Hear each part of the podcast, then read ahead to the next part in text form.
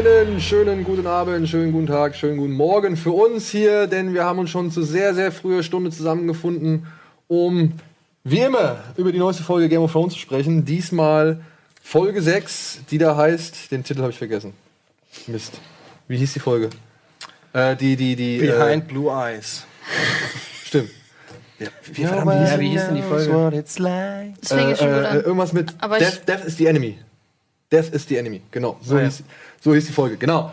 Und ja, ihr wundert euch vielleicht, warum wir hier sitzen und nicht in dem bisher gewohnten Setting. Nun, die haben uns das gesamte Equipment, das gesamte Material und alles geklaut. Wir haben uns die letzten Reste, die wir hier kriegen konnten, an Requisiten und Kameras geschnappt und sitzen jetzt hier in dieser Ecke und versuchen nochmal schnell, bevor es nach Köln geht, die neueste Folge zu besprechen. Ja, mit dabei Annabelle, Etienne endlich mal und nach langer Zeit auch wieder der Tim. Nach langer Zeit? Na komm, es waren jetzt 3 Wochen fast. Was, 3 Wochen? Ja. 3 Folgen? Ja, 2 Folgen, aber es sind ja so gefühlt 3 Wochen. Ja gut, ich war auf Zypern. Sorry. 3 Wochen? Nee, 1 Woche war ich auf Zypern. So. Aber du warst 2 Wochen nicht dabei. Das bedeutet, aber 2 Ausgaben nicht dabei, tatsächlich, ja. Genau. Das bedeutet, nach 3 Wochen ist er dann wieder am Start. Mhm. So, Freunde. Es ist erstaunlich, diese Folge ist eine der längsten der Staffel und hat eine der wenigsten Schauplätze so gesehen. Oder beziehungsweise ist von den Schauplätzen her am geringsten. Also, naja, also da kann man ja wohl Folge 5 nicht überbieten, oder? Was die Schauplätze angeht. Ja, das war der Overkill an Schauplätzen. Ja. Und jetzt verstehe ich auch im Nachhinein, warum Folge 5 so wirkt und so gestaltet worden ist, wie sie halt wirkt und gestaltet wurde. Denn man wollte sich wohl scheinbar dann doch die Zeit gönnen, um genau das jetzt lang auszubreiten, was wir halt in Folge 6 gesehen haben. Ne? Ja, man muss ja sagen, die 6. Folge ist ja quasi die vorletzte der Staffel. Ja. Und traditionsgemäß ist das ja eigentlich immer die Folge bei Game of Thrones, wo es richtig knallt. Und dann die letzte Folge ist immer so ein bisschen das Ausfaden und Vorbereiten. Knallt noch mal ein bisschen aber auch. Ja, aber ist dann noch mal so. Also die großen Schlachten waren eigentlich immer in der vorletzten und dann kommt zwar noch mal irgendein Reveal oder irgendwas und macht einen dann noch mal geil. Hat er auch ein Jahr Wartezeit, muss man ja sagen. So. Ja, oder? Obwohl, das war doch letzte Staffel, Battle of the Bastards, ne? Das war, glaube ich, auch die vorletzte. Das war die vorletzte, aber und die Staffel davor war die, wo die Mauer angegriffen wurde. Ja, aber ich muss sagen, gerade letzte Staffel, da war Folge 10 noch mal ein richtiger Knaller. Ja, davor in der Staffel auch. Ja, der Knaller kommt immer am Ende so. In Marine und so, mit dem Dragon Pit. Stimmt. Und dann, da ging schon auch einiges. Ja, ich sag ja, der Tod von Jon Snow war ja auch in der letzten Folge knallt es auch nochmal so ein bisschen. Nicht so ganz so krass, aber. Ja, obwohl ich fand schon also jetzt gerade letzte Staffel, da ist echt so viel passiert. Ich meine, das ist echt top. Moment, ich bin neu hier. Ah! Naja, gut. Okay.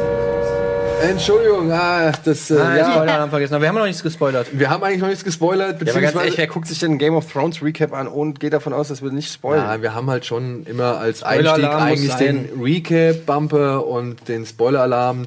Das habe ich jetzt vergessen. Es ist einfach viel zu früh. Außerdem ist keiner mehr hier, der sich da beschweren könnte. Genau. Wir sind ja alle schon nach der Gamescom. So sieht's aus. So sieht's aus. Ja, Freunde. Ich würde jetzt mal mit allem beginnen, was auf Winterfell passiert ist, bevor wir dann zu der anderen großen Szenerie kommen. Oh, nö, da muss ich ja direkt. Ja? Krieg ich direkt wütend. Also ich kann jetzt noch mal kurz zusammenfassen. Arya konfrontiert Sansa mit dem Brief, den sie in Littlefingers Gemächern gefunden hat, den Sansa unter Druck von Cersei geschrieben hatte. Sansa lässt sich ein weiteres Mal von Littlefinger beflüstern irgendwie und lässt sich da so gewisse Flöhe ins Ohr setzen und dann schickt sie Brienne nach King's Landing und hat nochmal eine finale Konfrontation mit Arya, wo sie ein Spiel spielen, das Arya aber ihre Ausbildung in Braavos gelernt hat. Ne? Ich habe eine Frage an euch, ja? Warum denkt ihr, schickt Sansa Brienne nach King's Landing?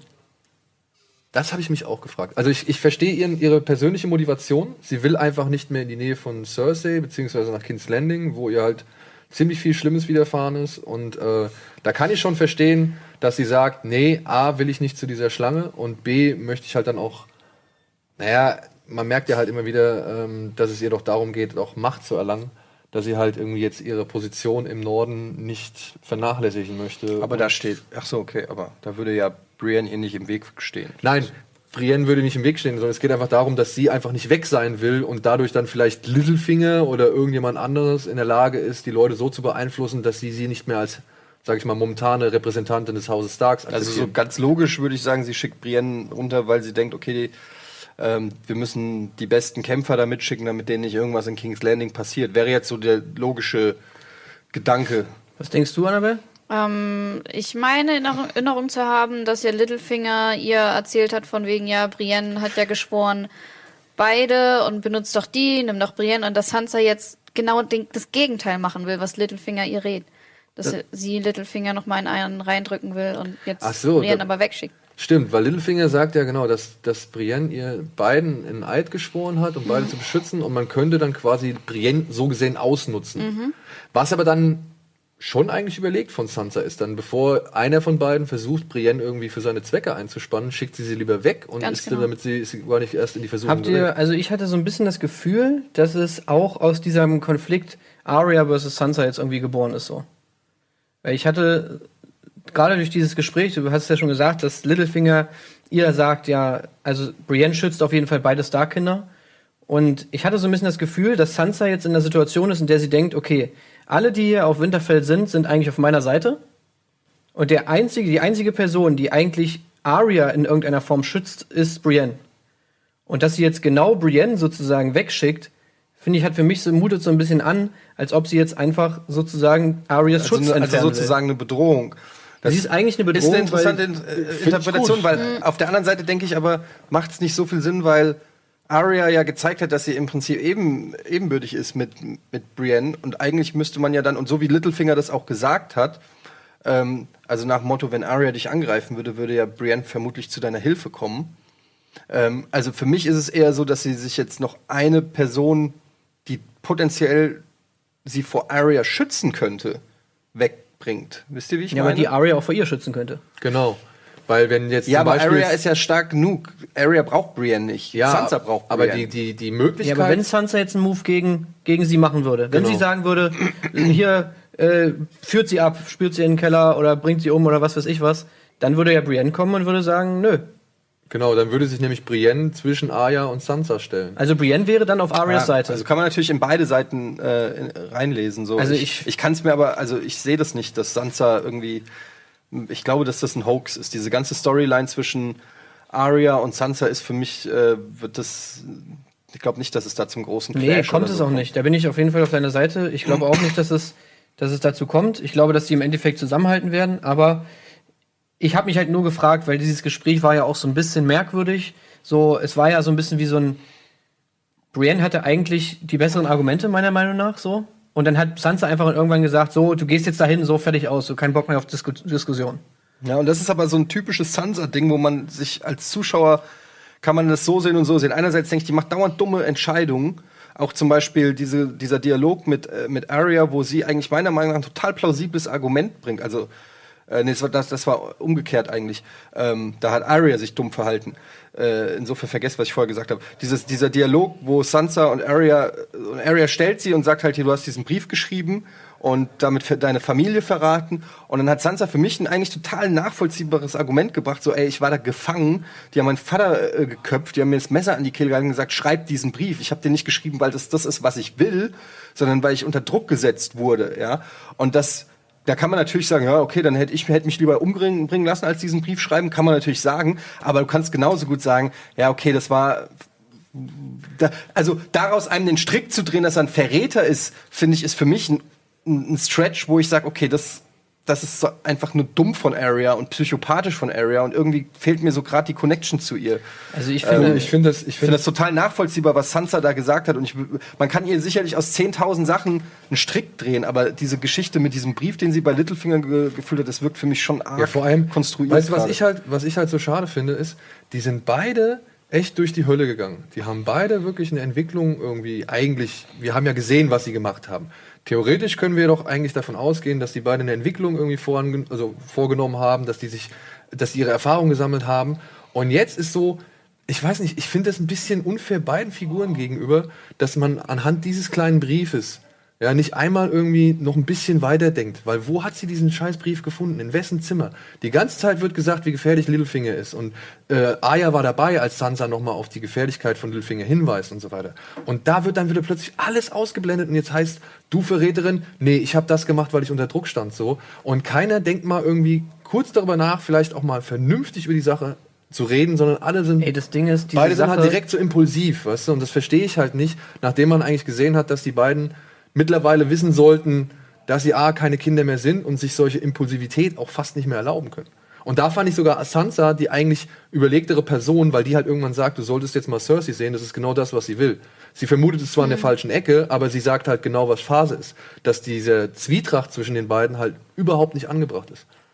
Also, ja, deshalb kann ich mir das auch nur mit einem Hoax erklären, weil Arya wurde ja in der gesamten Serie als eher smart und sympathisch und so dargestellt. Und ich kann mir jetzt nicht so eine 180-Grad-Kehrtwendung vorstellen, dass die sich jetzt gegenseitig abmeucheln und irgendwie das.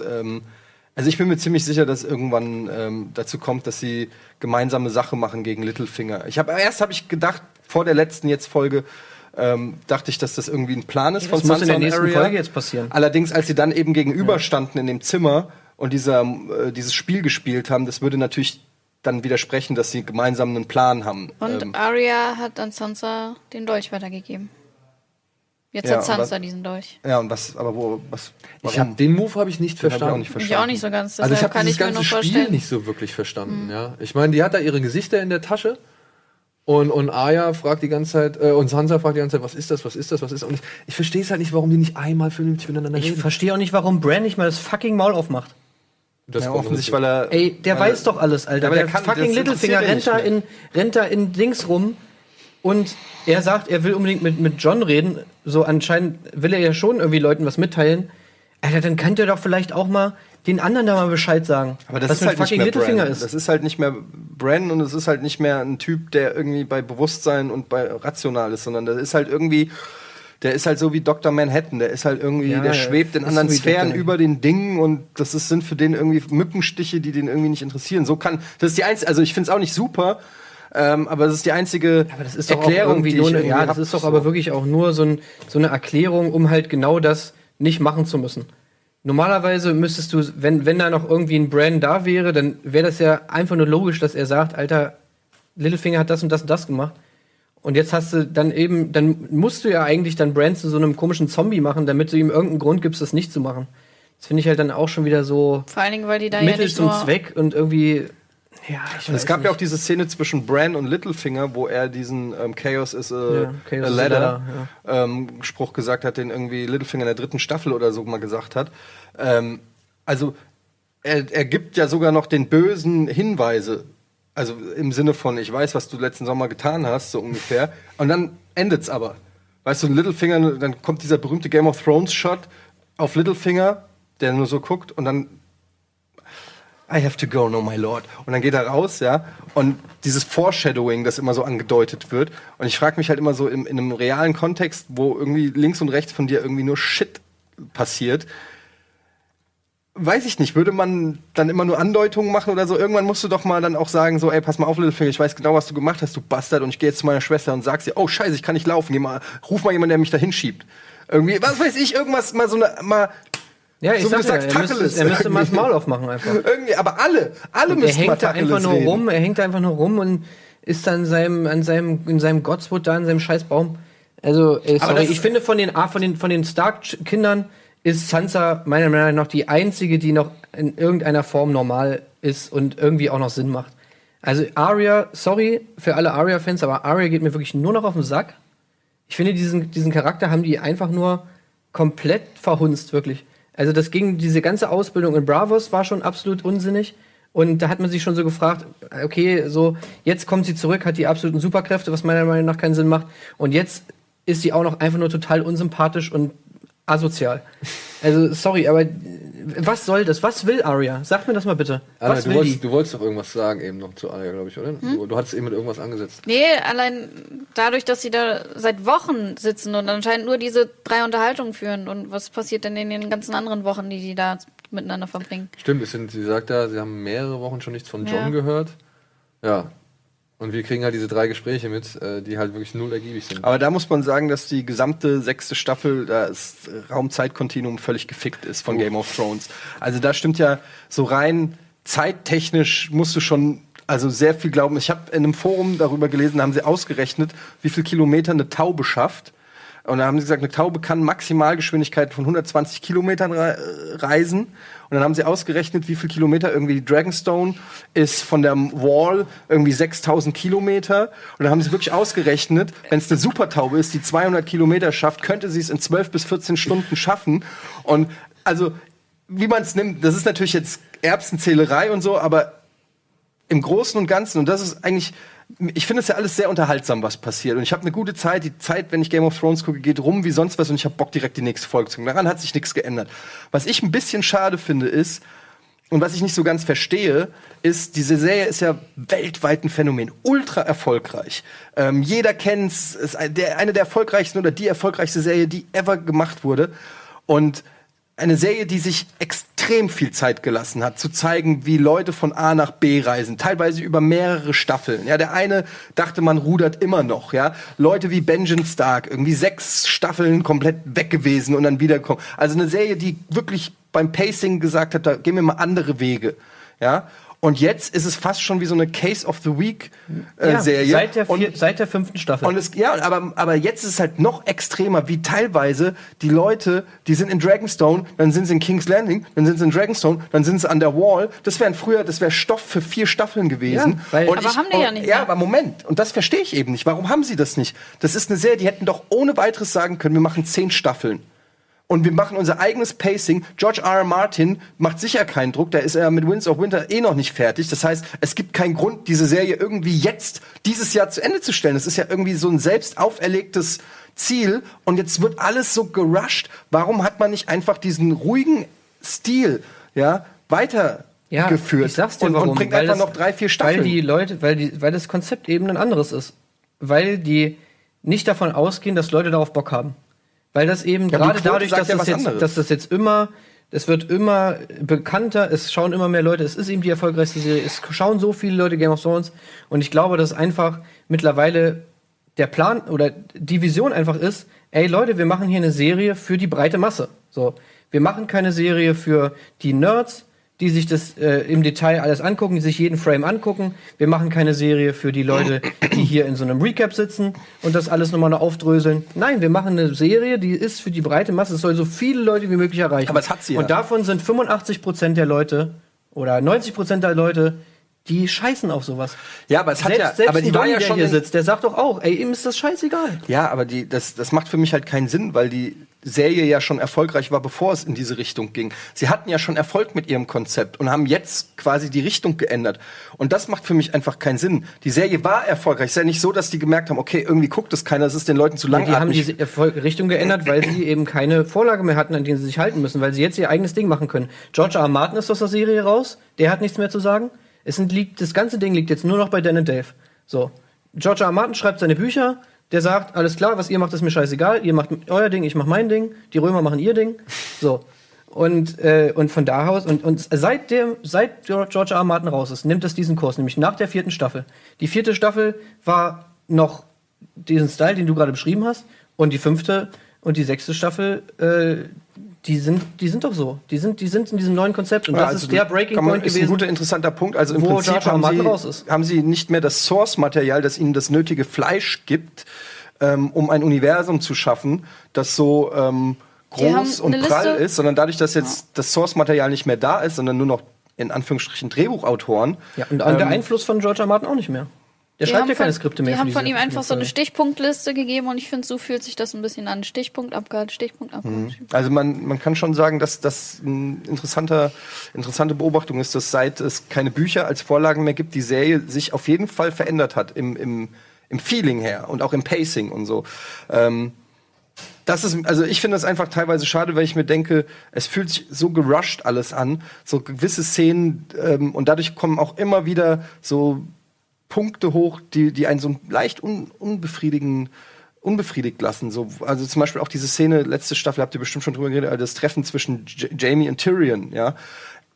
Ich meine, das ist eigentlich eine Sache, wo du, wenn rein von Erzählung her, kriegst du Gänsehaut und denkst dir, Alter, das ist einfach das epischste Treffen der Serie. Da wartest du seit Jahren drauf und dann kommt das und es ist irgendwie so, ey, was geht? Schnitt. Wir sind wieder, ja, okay, alles klar, ich hab mit meinem Bruder gelabert. What? Ey, und dann erinnert euch mal an das Treffen zwischen Bronn und Tyrion. Als Tyrion im Kerker war und Bronn zu ihm runterkam und ihm erzählt hat, dass er nicht für ihn, dass er nicht sein Champion wird. Ja. Was das für ein epischer, geiler Moment war, wo du Gänsehaut hattest, wo du wirklich die Figuren, wo du richtig drin warst, so. Und das waren halt nur Bronn und Tyrion. Die waren halt Kumpels, so, okay. Und das sind fucking Brüder. Ja, das, finde ich, ist schon ein Unterschied zu spüren, so. Was einfach so ein bisschen die... Ja, so einfach wie die Sachen gewichtet werden und ob man sich da halt irgendwie jetzt dann Mühe gibt mit dem Moment oder ob man eben sagt, hey, das große Aufeinandertreffen von Tyrion und von Jamie ist den meisten Leuten nicht so wichtig wie die x-tausendste Flirt-Szene zwischen Jon und Daenerys, so, weißt du? Das ist einfach diese Priorisierung. Ich glaube, die ist einfach, seitdem es kein Source Material mehr gibt und seitdem eben diese Entscheidung getroffen wurde, die Serie nimmt einen ganz anderen Weg als die Bücher. Und wir wollen uns bewusst davon entfernen. Da hat diese Priorisierung angefangen und das ist eben das, was wir jetzt sehen. Und deswegen ist das einfach ein anderes Konzept. Und so muss man das meiner Meinung nach halt auch bewerten. So schlecht ich das Konzept finde, aber man muss irgendwie dann halt auch respektieren, dass die es halt so machen wollen. Aber wir geiern trotzdem auf jede Folge. Und ich freue mich schon drauf, die an einem Stück zu gucken. Ich habe da mehr Spaß dran, die zu bingen, als jede Woche zu warten. Dann sieht man die nochmal als ganzes Stück und dann hat man meiner Meinung nach auch ein ganz anderes Feedback als. Es ist ja auch nicht so, dass trotz des gerushten Pacings und trotz, sag ich mal, gewisser Aufreger in gewissen Folgen hat man ja schon oft irgendwie dann auch in der nächsten Folge irgendwie sehen müssen, okay, vielleicht hat man sich da so ein bisschen zu früh aufgeregt, vielleicht hat man da ein bisschen, so wie letzte Folge und diese Folge. Ja, vielleicht hat man da so ein bisschen, also ich nehme mich da überhaupt nicht raus, so, ja, also dass man dann sich in einer Folge über irgendwas aufregt und sich denkt, warum machen die das denn jetzt, was ist denn das für ein Scheiß? Und dann kommt da die nächste Folge und denkst dir so, ja, okay, jetzt verstehe ich's. Naja, aber also wenn man weiß, dass es jetzt noch, weiß ich nicht, 7 Folgen gibt oder 8. 7. Dann bleibt halt nicht mehr viel Raum für gewisse Sachen, so. Ja, also, es ist einfach klar, dass es jetzt in dem Tempo bis zum Ende im Prinzip weitergehen muss, weil die sich, das meine ich ja eben, die haben sich selber so ein künstliches Ende auferlegt und ich habe eigentlich kein Problem mit dem Pacing. Das Problem ist einfach, dass dieses Pacing so fundamental anders ist als in der ersten Hälfte der Serie und das dieses Ungleichgewicht dazwischen finde ich einfach irgendwie ein bisschen unbefriedigend. Es ist einfach schwierig für mich zu sehen, dass manche Sachen plötzlich so einfach und so schnell gehen, für die früher gefühlt hart gearbeitet werden musste, ja? Wenn ich mir so einen Jorah Mormont ansehe, seine gesamte Reise, die du irgendwie über 5-6 Jahre mitgemacht hast und plötzlich in der Zitadelle wird er einmal eingecremt und zack, ist er bei Dragonstone, plötzlich ist er north of the Wall, plötzlich ist er bei Khaleesi. Das ist einfach schwierig dann so, die Leistungen der Charaktere, die sie es gibt keinen Payoff da. Ja. Das ist einfach zu leicht, auch wie jetzt ein Gendry, die sagen einfach, ey, renn mal zurück zu Wall und sag mal Khaleesi Bescheid. So. Gib mir deinen Hammer. Wo ich mir so denke, okay, das ist, so leicht geht es oder was? So leicht ist es wie ein Telefon oder was? Gib dem doch gleich ein Handy. Ey, wir sind hier auf so einer Eisscholle. Richtig scheiße, ey. Da kommen wir gleich noch drauf zurück. Schick mal gerade 3 Drachen rüber, weil sonst packen wir das hier nicht. Okay, bis gleich. Ja, ETA 3 Stunden, wir müssen ja auf der Scholle ein bisschen kurz noch warten, aber das schaffen wir, kein Problem. Weil keiner von denen ist so dumm und wirft eine Waffe auf uns. Da kommen wir gleich noch drauf zu. Ich will jetzt einmal noch kurz den Punkt in Winterfell abhaken. Was glaubt ihr, was jetzt Aryas Plan ist, was sie... das würde ich auch gerne mal wissen. Also sie ist da, sie gibt ihr den Dolch, ja, und hat dieses offenbar durchschauende Spiel mit ihr gespielt und zieht dann von dann. Also ohne genau zu wissen, wie es passieren wird, denke ich, dass Arya irgendwie Sansa die Augen öffnen will oder so, irgendwie zu einer Erkenntnis bewegen will, so, dass nämlich Littlefinger irgendwie der Böse ist. Wie sie es genau machen wird, kann ich dir nicht sagen, aber ich glaube nicht, dass sie, dass es darauf hinauslaufen wird, dass die beiden Schwestern sich gegenseitig abmeucheln.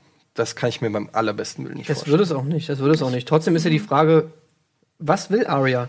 So, Arya ist nach Winterfell gekommen, wahrscheinlich um Jon zu sehen. So, jetzt ist sie pissig, dass Jon weg ist und jetzt macht sie die ganze Zeit stunk. Was soll das? Also ich meine, ich finde, die ist wirklich einfach nur nervig. Also sie hat keine richtige Motivation.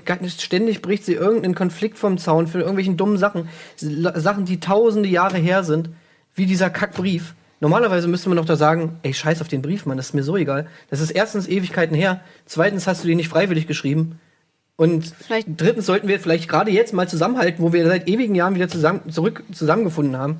Also, oder sie ist einfach doch mega clever und weiß, dass Littlefinger die ganze Zeit beschadet und die machen da jetzt so ein großes Spiel draus. Ey, wenn sie wirklich Littlefinger austrickst. Also das, klar. Die muss sie doch gar nicht austricksen, was will sie denn da austricksen? Ja, so tun, als würden die sich zerscheiden. Killen, wo ist das Problem? Das verstehe ich eh nicht. Die müssen Littlefinger nicht austricksen. Naja, aber wie Sansa sagt, ja, mit den ganzen Nordmännern hätten die es nicht geschafft. Die brauchen diese Knights of the Vale. Ja, na und? Trotzdem brauchst du aber nicht Littlefinger. Ja. Und das glaube ich halt auch, weil Sansa jetzt in dieser Folge ja auch noch sagt, ich habe hunderte von Mann aus dem Vale hinter mir, die für mich töten würden oder sonst was. Wo ich mir auch denke, so, weißt du, die wird im Zimmer überrascht. Also sie ist ins Zimmer ihrer Schwester eingedrungen, hat irgendwie durchsucht ihre Sachen und wird überrascht. Und das Erste, was sie sagt, sie stellt sich hin, ich habe 100 Männer, die für mich hier auf Winterfell, die für mich töten würden. So. Wo ich mir denke, ey, Freunde, ihr seid scheiß fucking Schwestern. Bitte, was ist denn jetzt hier gerade los? Seid ihr vollkommen bescheuert? Also was ist das denn? Game of Faces, sorry, das ist so noch dümmer. Ja, da geht's ja noch weiter, aber nichtsdestotrotz. Um mal zurück zur Frage zu kommen, was die Motivation ist von Arya. Ich glaube, das kann man halt einfach nicht beantworten, weil die Serie uns das nicht gesagt hat bislang und auch keine Hinweise gegeben hat. Arya war mehr oder weniger aus dem Hauptquest raus. Hat ihr eigenes Ding gemacht, ist jetzt zurück im Hauptquest und macht trotzdem ihr eigenes Ding. Und deshalb gibt's es gibt für mich außer ihrer Liste, wo noch 2 Leute drauf sind, nämlich Cersei und der Mountain, gibt es und Clegane, Sandor Clegane, aber von dem weiß sie ja nicht, dass er lebt. Da kommt sie auch mittlerweile halbwegs klar. Ja, hat sie den nicht auch von der Liste gestrichen? Ja, ich glaub auch. Sie geht ja davon aus, dass er tot ist. Ja. Und insofern, früher hattest du ein klares Motiv für sie, nämlich sie will diese Liste machen, so, ja. Wenn sie diese vollstrecken will, dann müsste sie eigentlich mit nach King's Landing gehen, weil da sind die letzten 2 auf ihrer Liste, so. Das macht sie nicht, also ist die Liste erstmal keine Motivation. Und ich weiß auch nicht, will sie Winterfell restrukturieren, will sie... Sie wollte doch einfach nur wegen Jon dahin. Und sie hat erfahren, Jon ist King in the North und der ist in Winterfell und dann hat sich dazu entschieden, dahin zu gehen. Ja. Das muss doch einfach eine ganz persönliche Entscheidung, ich will Jon wiedersehen sein. Ja, also, aber jetzt ist Jon doch nicht da. Also, es gibt momentan keine Motivation. Was ist denn jetzt das Problem? Ja, deshalb, lasst uns mal weitergehen. In der Story kommen wir, glaube ich, gerade nicht weiter. Ich würde sagen, wir machen jetzt erstmal Werbung und melden uns danach mit dem Rest zurück.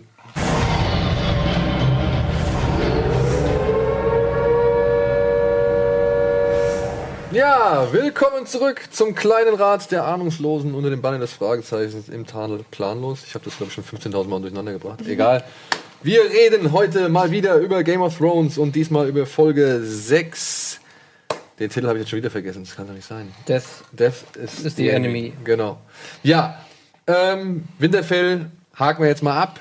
Wir haben noch eine ansonsten Kurzepisode auf Dragonstone. Ein Gespräch zwischen Tyrion und Daenerys, das erst ein bisschen, naja, also ich weiß nicht, den Anfang des Gesprächs, wenn wir jetzt einfach nur mal das Gespräch an sich nehmen, den fand ich schon ein bisschen merkwürdig, wenn da über die Geschlechtspartner von Daenerys gesprochen wird und wer ihr Typ ist und wer ihrer Größe entspricht und so weiter, fand ich ein bisschen, weiß ich nicht, deplatziert, aber ist auch nur meine Meinung. Und dann geht's halt los, ne? Dann geraten da wieder 2 Weltanschauungen aneinander.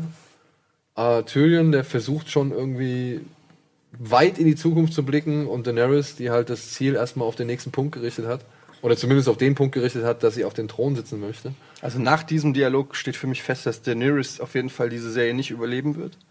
Ist für mich so klar wie Kloßbrühe, dass Daenerys sterben wird. Die einzige Frage ist, also dass Jon logischerweise irgendwann den Thron besteigt. Die Frage ist nur, wie erfährt er davon? Und auch, dass jetzt Daenerys und Jon sich annähern und so. Es darf nicht zum Liebesakt kommen, weil das wäre Inzest. Und Inzest machen nur die Bösen in dieser Serie und nicht die Guten. Die Targaryens. Aber an sich... Ja, aber das glaube ich nicht, dass Jon Snow seine Tante bumst. Ich glaube, dass sie vorher stirbt. Jon ja sogar ein größeres Recht auf den Thron als Daenerys. Deshalb kann sie auch sterben, ohne dass es ein Problem ist. Ja, aber warum... Also, was hat dir den Anschein gegeben, dass Daenerys... Naja, das ist so klassisches Foreshadowing-Drehbuch-Ding, sodass sie sagt, wir reden darüber, wenn ich gewonnen habe. Über wer meine Nachfolge antritt oder so. Das ist für mich so ein klassisches Ding, so, ja, okay, du kommst nicht zurück, Geschichte. Vielleicht liege ich auch falsch, aber es ist jetzt so einfach,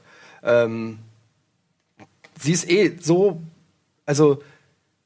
ist so positiv und sie ist aber auch gleichzeitig so mit ihren Drachen verbundelt und so. Ich glaube einfach, dass irgendwann wird sie wissen, dass Jon, wer Jon ist, wenn sie es nicht schon weiß, aber irgendwann wird es irgendwie ihr mitgeteilt oder so. Sie wird auf jeden Fall wissen, wer er ist. Und dann wird es eine epische Szene geben, wo Daenerys sich opfern wird. Vielleicht, indem sie ihr eigenes Kind, den Eisdrachen, töten muss. Irgendwie sowas. Und dann wird sie sterben. Okay, ich sehe schon, du hast alles schon planned out. Aber jetzt nur mal eine Frage. Übrigens, interessant, habe ich auch nur nachgelesen, ich hätte es selber nicht mehr gewusst. Benjen Stark, ne? Ist ja zurückgekommen von den Toten, weil. Also da gleich drüber reden. Ja, Moment, ich rede ja von dem alten Benjen Stark, nicht von der Szene jetzt. Und zwar, weil er mit Dragonglass geheilt wurde. Und zwar wurde Dragonglass in sein Herz gemacht und deshalb wurde er ist er so ein Mischwesen zwischen Wiedergänger und Mensch. Und ich weiß nicht, ob das in den Büchern ist oder ob das in der Serie passiert ist. Ich habe es nur im Wiki gelesen. Und wenn das stimmt, dann würde das bedeuten, dass man mit Dragonglass den Eisdrachen wieder hinbekommen würde. Wenn man ihm nämlich Dragonglass ins Herz operiert. True Story. Ja. Ja.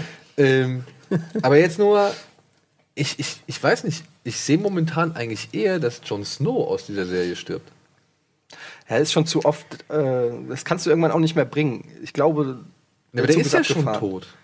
Nö, der ist am Leben. Nee, der ist nicht am Leben. Der ist nicht am Leben. Doch, irgendwie schon. Nee. Naja, er wandelt halt auf Erden. Sein Herz schlägt nicht und es fließt kein Blut durch seine Adern. Ja, also für mich ist er am Leben. Für mich ist er nicht tot. Tot ist entweder blaue Augen oder unterm Grab. Ja gut, weiß also man natürlich jetzt auch nicht. Für mich kann er auf jeden Fall das Land regieren. So. Aber George hat gesagt, er lebt nicht. Also von daher... Ja, wie gesagt, ich glaube, ich kann ja jetzt auch nicht irgendwie, können jetzt natürlich 10 Argumente dagegen bringen. Ich kann es ja nicht beweisen, das ist ja nur eine Theorie. Aber in meiner Theorie glaube ich, dass das so passieren wird. Also meiner Ich sag dir ganz ehrlich, ich hoffe auf jeden Fall, dass einer von beiden stirbt. Also weil so ein Happy End. Alter, das wäre so Knutschi, mit beschissen. Den will ich auch nicht sehen. Wenn die dann irgendwie da zusammen, Alter, nee, dann kotze ich echt. Also ich fände eine Sexszene zwischen den beiden würde ich schon ganz gerne sehen. Bin mir auch sicher, dass mehr oder weniger die ganze Welt das sehen will. Nee, ich nicht. Also doch, die beiden könnten schon ruhig mal ein bisschen ich will das nicht zu Gange gehen. Ohne Scheiß, diese Grey's Anatomy-Kacke, das kann echt... Nein, bitte nicht. Aber findest du nicht auch, mir ist es auch, als es diese Szene gab, wo am Ende der Folge, wo sie da am Bett liegt und seine Hand hält und so.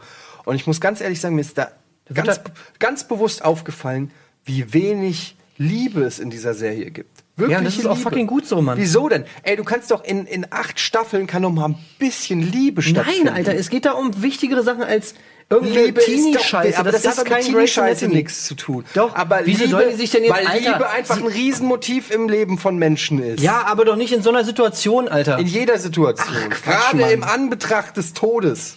Nein, ich finde das vollkommen in Ordnung. In Anbetracht des Todes. Diese Serie ist so kalt, es wird nur links und rechts gebumst und gestorben. Wieso denn nicht auch mal ein bisschen Romantik? Wieso denn? Alter, scheiß auf fucking Romantik. Es geht da um das Ende der Welt, Alter. Da hast du echt Wichtigeres zu tun, als dir deinen nächsten potenziellen Sexpartner mal kurz rauszusuchen. Naja, das ist also einfach, ist ja nicht so, daran denkst der du liegt doch ja gar auf dem nicht Krankenbett, der hätte jetzt eh nichts machen können. Dann kannst du, das ist doch Quatsch, Daenerys kann doch nicht reingehen und sagen, schön, dass du lebst, aber lass uns mal über die Taktik sprechen. Sondern das ist halt eben mal ein Ausschnitt aus einem Moment, wo gerade nicht gekämpft wird und der ist eben romantisch. Ist doch in Ordnung. Nein, der Mann, der muss nicht romantisch sein, ey, ohne Scheiß. Du kannst auch eine Beziehung zwischen zwei Leuten irgendwie herstellen, die nicht unbedingt was mit, ey, wir machen jetzt gleich rum zu tun hat, oder die nicht unbedingt flirty sein muss. Nur weil Jon Snow da ist, der hübsch ist, und Daenerys da ist, die hübsch ist, und dass beides irgendwie Hauptcharaktere sind in der Serie, und weil irgendwie ein Haufen Leute irgendwie denken, ey, wie geil wär's, wenn die zusammen auf dem,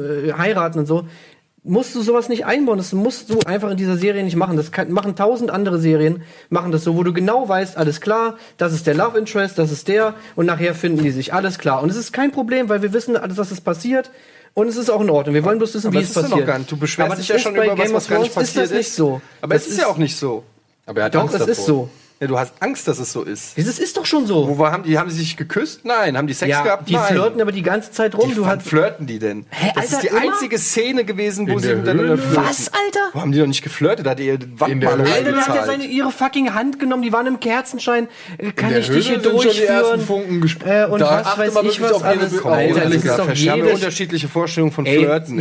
Ohne Scheiß, jede Szene, außer die erste, wo die im Thron sind, flirten. Ich meine, ich war mit dieser Meinung auch ziemlich alleine. Aber ich fand schon in der Höhlenszene, dass da schon so ein bisschen angedeutet. Warst du denn mit der Meinung alleine? Das hat doch jeder gesehen. Also als wir das Recap hier gemacht haben, da war ich mit der Meinung alleine. Also das ist doch sogar schon der fucking Joke, dass er mit ihr in die Höhle geht. Ja, ich sag doch, ich gebe doch einfach nur wieder, was meine Wahrnehmung in dem Recap war, in dem ich darüber gesprochen habe. Und die beiden anderen, mit denen ich darüber gesprochen habe, ich glaube, es waren Marco und Alvin, sich irgendwie so ein bisschen über mich lustig drüber gemacht haben, dass ich da schon die ganze Zeit irgendwie versucht habe, oder dass ich da dann die ganze Zeit schon, sag ich mal, einen gewissen Funkenflug gesehen habe, so die ersten Amorositäten.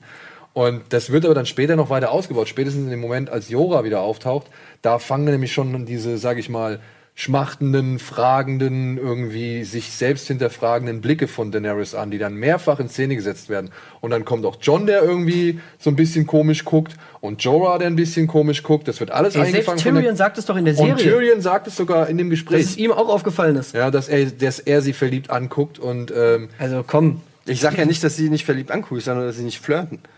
Doch. Also bis zu dieser Szene. Ja, aber man ist doch auch scheißegal. Ja, natürlich auf jeden Fall. Klar, dass die Serie ein bisschen damit spielt, dass die beiden irgendwie beide hochattraktiv sind, aber es ist jetzt für mich... Du musst allein schon mal sehen, wie viel Zeit dafür übertreibst total. Für mich ist das überhaupt nicht Grey's Anatomy Soap-mäßig. Das sind in einer Stunde Folge sind das 2 Szenen, wo die sich mal einen Blick zuwerfen oder so. Hey, Alter, das ist für mich völlig übertrieben. So viele Szenen im verglichen mit anderen Sachen, verglichen mit anderen Personen, die miteinander interagieren. Wie viele Szenen und wie viel Zeit gibt es bitte, wo Jon und Daenerys was zusammen machen? Das ist völlig er ist der King of the North. Es ist halt wichtige Entscheidungen, die komplett entscheidend sind für die Zukunft des Reiches. Ist doch klar, dass die viele Szenen miteinander haben, wo sie miteinander reden. Der fliegt doch nicht nach Dragonstone, um dann zu sagen, ey, ist mir scheißegal, was Khaleesi macht. Der ist da hingegangen, um mit ihr drüber zu reden, was sie machen. Ist doch klar, dass die Sympathien füreinander haben, ist ja auch gut, weil sie beide mehr oder weniger merken, dass sie für die gleiche Sache kämpfen, was ja in dieser Welt nun wirklich nicht eine Selbstverständlichkeit ist. Aber das kann man doch der Serie jetzt, also das ist doch, dadurch jetzt daraus so eine Schmonzette zu machen, finde ich völlig übertrieben. Ja, also, zumal es ja doch eigentlich... Dafür ist mir da doch deutlich zu wenig passiert. Wenn da jetzt wirklich irgendwie sie anfangen würde und so sagen würde, oh, du bist verletzt, ich muss dir den Rücken massieren und so ein Öl nehmen würde und ihm langsam so dann die Brust einrühren, dann würde ich sagen, okay, jetzt kommen wir langsam in Grey's Anatomy Bereiche. Das ist doch, so platt muss es doch nicht sein, damit du auch du checkst, dass das irgendwie da Geflirterei ist. Ja. Also du kannst mir doch nicht sagen, dass es für dich erst Flirten ist, wenn sie ihm mit Öl den Rücken einschmiert. Das hast du mir in den Mund gelegt. Ich habe dir ja gerade was anderes gesagt. Ich habe dir gerade gesagt, dass das nicht für mich Flirten ist. Ich habe gesagt, dass das dann in die Richtung Grey's Anatomy geht. Und dass deine Ansicht auf diese zwischenmenschliche Beziehung viel zu übertrieben ist. Du kriegst ja schon Haarausfall, wenn die beiden sich nur einen Blick zuwerfen. Ja, wenn die sich einen verliebten Blick zuwerfen, kriege ich Haarausfall, ja. Weil ich es einfach zu billig finde. Weil ich es zu billig finde, dass natürlich Jon Snow und Daenerys, wie es von Anfang an jetzt irgendwie da die große Fantasie war, irgendwie Jon Snow und Daenerys, was wäre das für ein hübsches Paar? Und dass das jetzt dann tatsächlich auch in der Serie, das will ich einfach nicht sehen. Ich will diese Standard-Stories in Game of Thrones, die es in jeder anderen fucking Serie gibt, will ich da nicht sehen. Und ich habe erwartet von dieser Serie eigentlich, dass die sowas nicht bringen. Und da kommen wir auch noch zu 1000 anderen Sachen, die für mich auch so Standard-Fernsehen, Standard-Film, Standard-Fantasy ist, die ich meiner Meinung nach, ich sage es dir ganz ehrlich, für mich steht Game of Thrones da drüber. Ich mag diese Serie, weil sie eben diese ganzen Sachen nicht macht, weil sie unkonventionell ist, weil sie eben Sachen anders macht als andere Serien. Und das sehe ich da einfach nicht. Das sehe ich nicht, wenn die der große Feuerprinz und der große Eisprinz und die große Feuerprinzessin da am Bett liegen und sich das Händchen halten. Das ist für mich keine Szene, die in irgendeiner Form unkonventionell ist. Und das ist eben das, was ich am Game of Thrones am meisten mag. Sorry. Aber es wird doch wahrscheinlich jetzt erstmal auf, also mit den Informationen, die uns die Serie jetzt gegeben hat. Ja, wir haben ja jetzt schon mehrfach angedeutet bekommen, wer Jon ist und in welchem, sag ich mal, Machtverhältnis er dann jetzt stehen würde, wenn es denn er auch erfahren würde. Es läuft doch alles auf so eine Luke- und Leia-Nummer eher raus. Auf eine was? Auf eine Luke- und Leia-Nummer raus. Luke und Leia, ja, denke ich auch. Oder? Also ich, ich weiß nicht, ich kann mir nicht vorstellen, dass all die Fakten, die bis jetzt in diese Serie mit eingeflochten worden sind, dass die ernsthaft, sag ich mal, außen vor gelassen werden, nur um wirklich, momentan will ich es einfach noch nicht glauben, dass die halt außen vor gelassen werden, nur um Jon und Daenerys irgendwie zusammenzubringen. Ich glaube, die wollen damit spielen, die wollen, dass der Zuschauer da denkt, ja, jetzt küss sie doch, mach rein. Und sie geben es ihm aber nicht. Also das... Ja, kann doch sein. Ja. Aber das ändert ja nichts an der Sache. Wieso? Ja, weil es trotzdem so ist, dass es jetzt diesen Touch hat. Und dann verstehe ich es noch weniger. Also, ich sitze da nicht und denke mir, küss sie doch. Ich denke mir nur, ey Leute, konzentriert euch auf das, worum es fucking geht. Meiner Meinung nach ist es einfach in dieser Situation, macht einfach überhaupt keinen Sinn. Ich verstehe nicht, warum diese Personen jetzt auf einmal sich so ultra geil finden müssen. Die können Respekt füreinander haben, ganz normal. Die können sich respektieren als Leute, aber die müssen nicht unbedingt jetzt die große Liebesstory angedichtet haben. Und wenn jetzt der große Twist dann kommt und dann irgendwie die daraus noch so eine emotionale Szene machen, wie nach dem Motto, oh scheiße, wir sind Tante und Neffe, wir können jetzt leider nicht zusammen sein. Und wenn mir das dann noch irgendwie nahe gehen soll, nein, sorry, tut es nicht. Hm. Ich finde, von vornherein hätten die sich auf Augenhöhe begegnen müssen, Respekt füreinander haben können, alles cool. Es sind zwei große Charaktere, die zusammenkommen. Da kribbelt's für mich schon genug. Ich habe die, als ich da oben die auf diesem Balkon gesehen habe, wo sie die Drachen haben fliegen lassen, wo die Drachen da gesehen haben, da hatte ich Gänsehaut. Weil es einfach cool ist, diese beiden Charaktere miteinander interagieren zu sehen. Ich brauche das nicht. Das ist für mich einfach dann der Schritt zu viel, dass man die dann da am Bett, dass er dann da oberkörperfrei liegt und sie dann da in dem Fell und das, also nee, das ist mir einfach zu viel. Das ist aber auch mein persönlicher Geschmack. Da kann ja jeder anders drüber denken, aber dass sie nicht flirten, das würde ich so nicht unterschreiben. Wie siehst du das?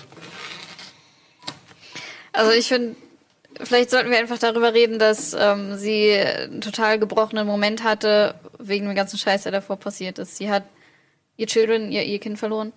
Und jetzt glaubt sie endlich an diese komischen Zombie-Dinger. An die White Walker, an die Whites. Und er erklärt sich bereit, das Knie zu beugen. Ne? Sie hat ein bisschen gesehen, viele Emotionen, die da auf einmal... Ja. Jetzt mal dieses ganze in den Händchen halten und streicheln mal zur Seite. Stimmt. Das war... eigentlich ein. Ja, Annabelle hat recht, das ist eigentlich viel wichtiger. Ja, gut. Wisst ihr, was ich mich kurz gefragt habe? Und das ist eine absolute Nebensächlichkeit und Banalität und sie hat mit dieser Serie fast gar nichts zu tun, aber ich musste trotzdem, ich weiß nicht warum, dran denken.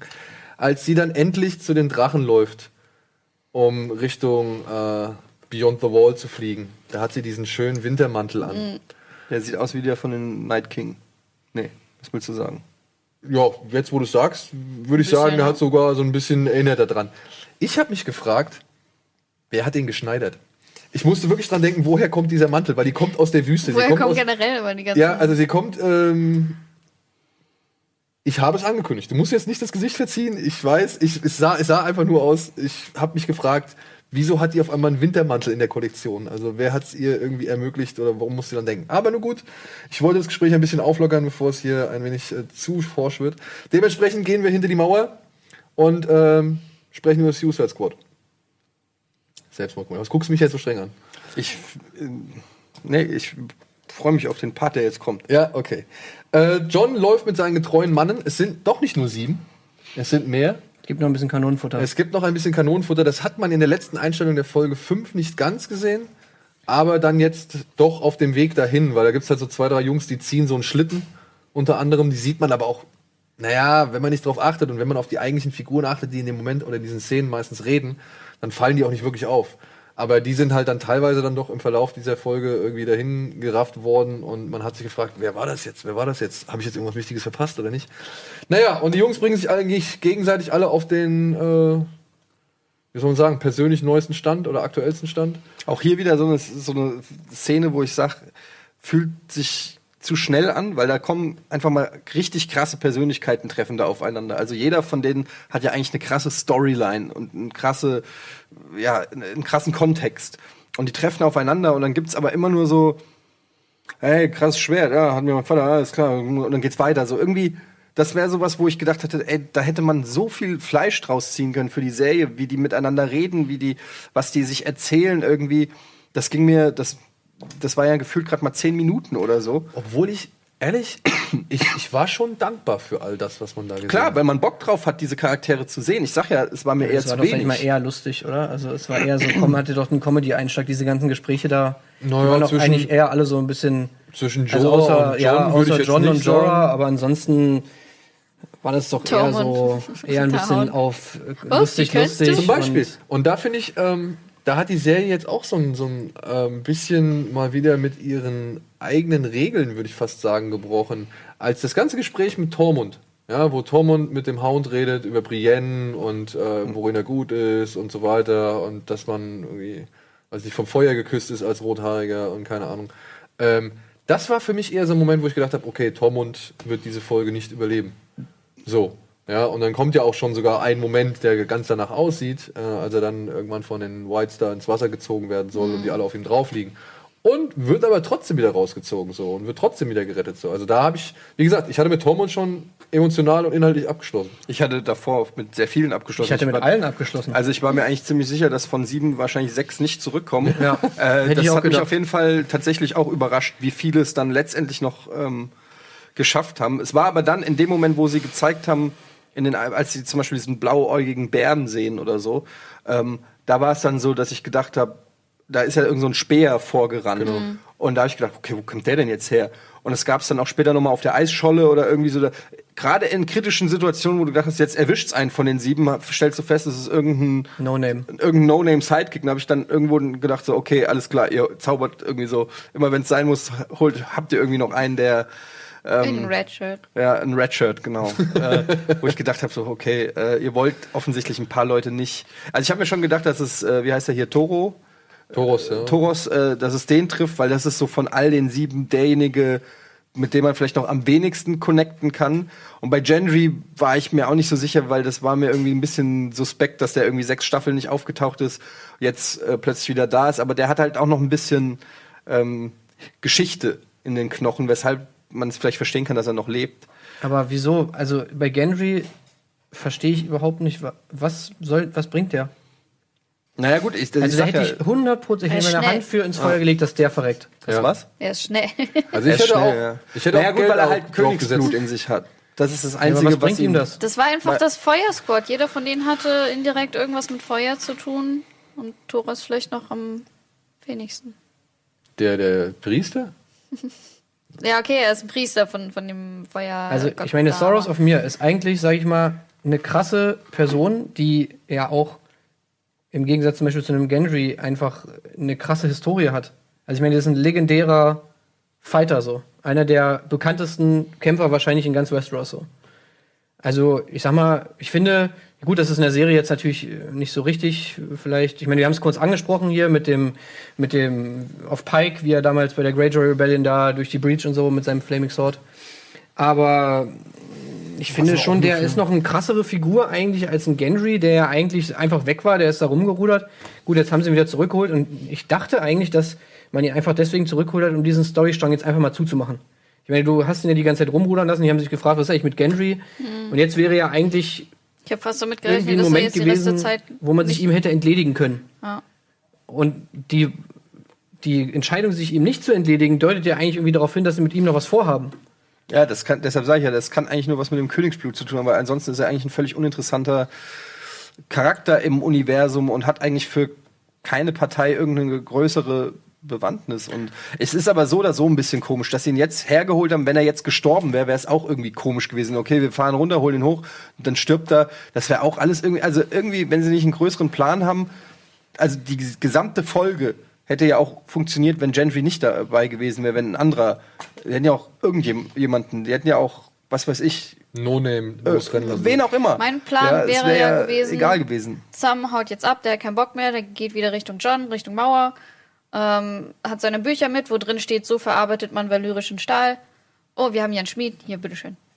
Das habe ich auch gedacht, das ist die einzige Begründung, weswegen Davos... Wir Drachen, puste mal da auf den Stahl rauf und dann fällt das... Wobei du davon ausgehen kannst, dass auch an der Wall irgendwie ein Schmied ist, der weiß ich nicht, ein bisschen Bescheid weiß, also... Aber gut, ey... Ich kann mir irgendwie nicht vorstellen, dass in den 7 Folgen, die es jetzt noch gibt, dass jetzt da irgendein großartiger Plan für Gendry jetzt noch irgendwie...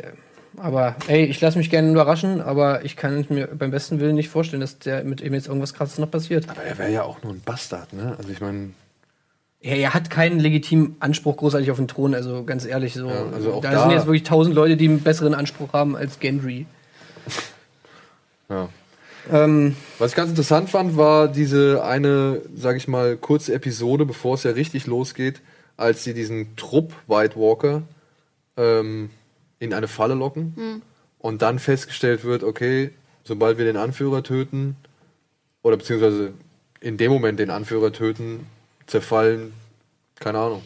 Ja, aber auch Großteil, nicht den sie dann gecaptured haben. Ja. Was ein bisschen komisch ist. Aber sie sagen es doch, glaube ich, in der Folge, ne? Das ist nur der die gedreht hat. Genau. Nur das ist ja natürlich guter Zufall, dass genau einer übrig bleibt, den er nicht gedreht hat. Aber gut. Ja, das ist natürlich Videospielmechanik. Kill den Boss und dann sterben alle Schergen. Ist, kann man, glaube ich, so oder so sehen. Kann man sagen, einerseits, okay, cool, jetzt haben sie zumindest eine Chance. Auf der anderen Seite ist es natürlich so, wenn direkt eine Szene später 4 von den Chefs auf einem Felsen stehen und der Drache kommt mit seinem Superlaserfeuer, und killt aber einfach nur das Fußvolk, anstatt auf die Chefs draufzuhalten. Das konnte Daenerys nicht wissen. Dass Daenerys das nicht wissen kann, ja. Ja, aber ja, okay. Aber selbst dann würdest du natürlich versuchen, in jeder normalen Kriegsschlacht, wenn die Chance sich ergibt, nicht, wenn die einen 2 Meter vor dir stehen und die anderen auf dem Hügel und zugucken.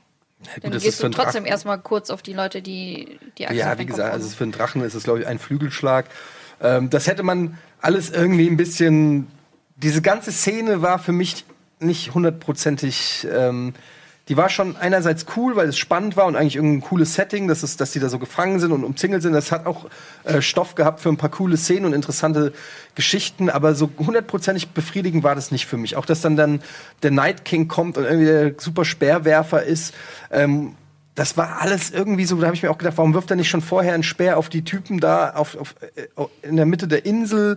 Das war mir irgendwie alles zu... Warum wirft er nicht auf Drogon, der da unten hockt, anstatt auf den, der in der Luft fliegt? Ja, whatever. Also das waren so viele kleine Szenen, wo ich gedacht habe... Die krasseste Unlogik an dieser ganzen Szene fand ich einfach nur dieses fucking Eis. Also beginnt mit, die rennen auf das Eis, zufällig...